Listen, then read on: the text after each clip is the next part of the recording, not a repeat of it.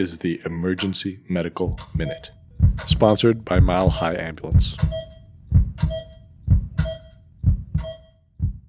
The Emergency Medical Minute is excited to announce that we are now offering AMA PRA Category 1 credits. This is accessible through our online course modules that can be accessed at www.emergencymedicalminute.org backslash CME courses, or simply by clicking on the link in our show notes and creating an account. All right. Well, good morning, everybody. This kind of ties into what Kelsey was talking about people wearing all sorts of different color scrubs and tops and everything. So I think everyone's probably noticed that a lot less physicians wear white coats now than they used to. I think a lot of people think that even though they are maybe a symbol of professionalism, they're probably antiquated and dirty and, you know, carry communicable uh, nosocomial infections on them. So most physicians probably don't wear them.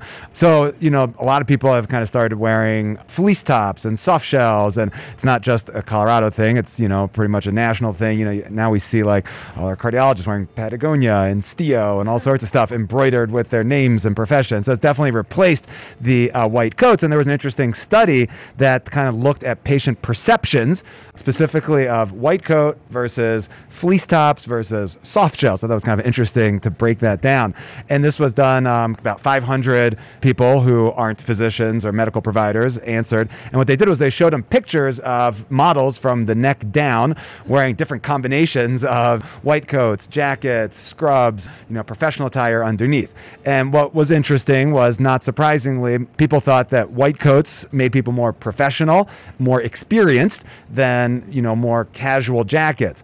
Interesting thing about that is if you do look around, probably some of the few people who still wear white coats are like interns and residents around here, but patients might still think that they are the most experienced people. And then another interesting was uh, looking at female physicians. People thought that they were uh, less likely to be professional and less likely to actually be physicians, no matter kind of what they were wearing.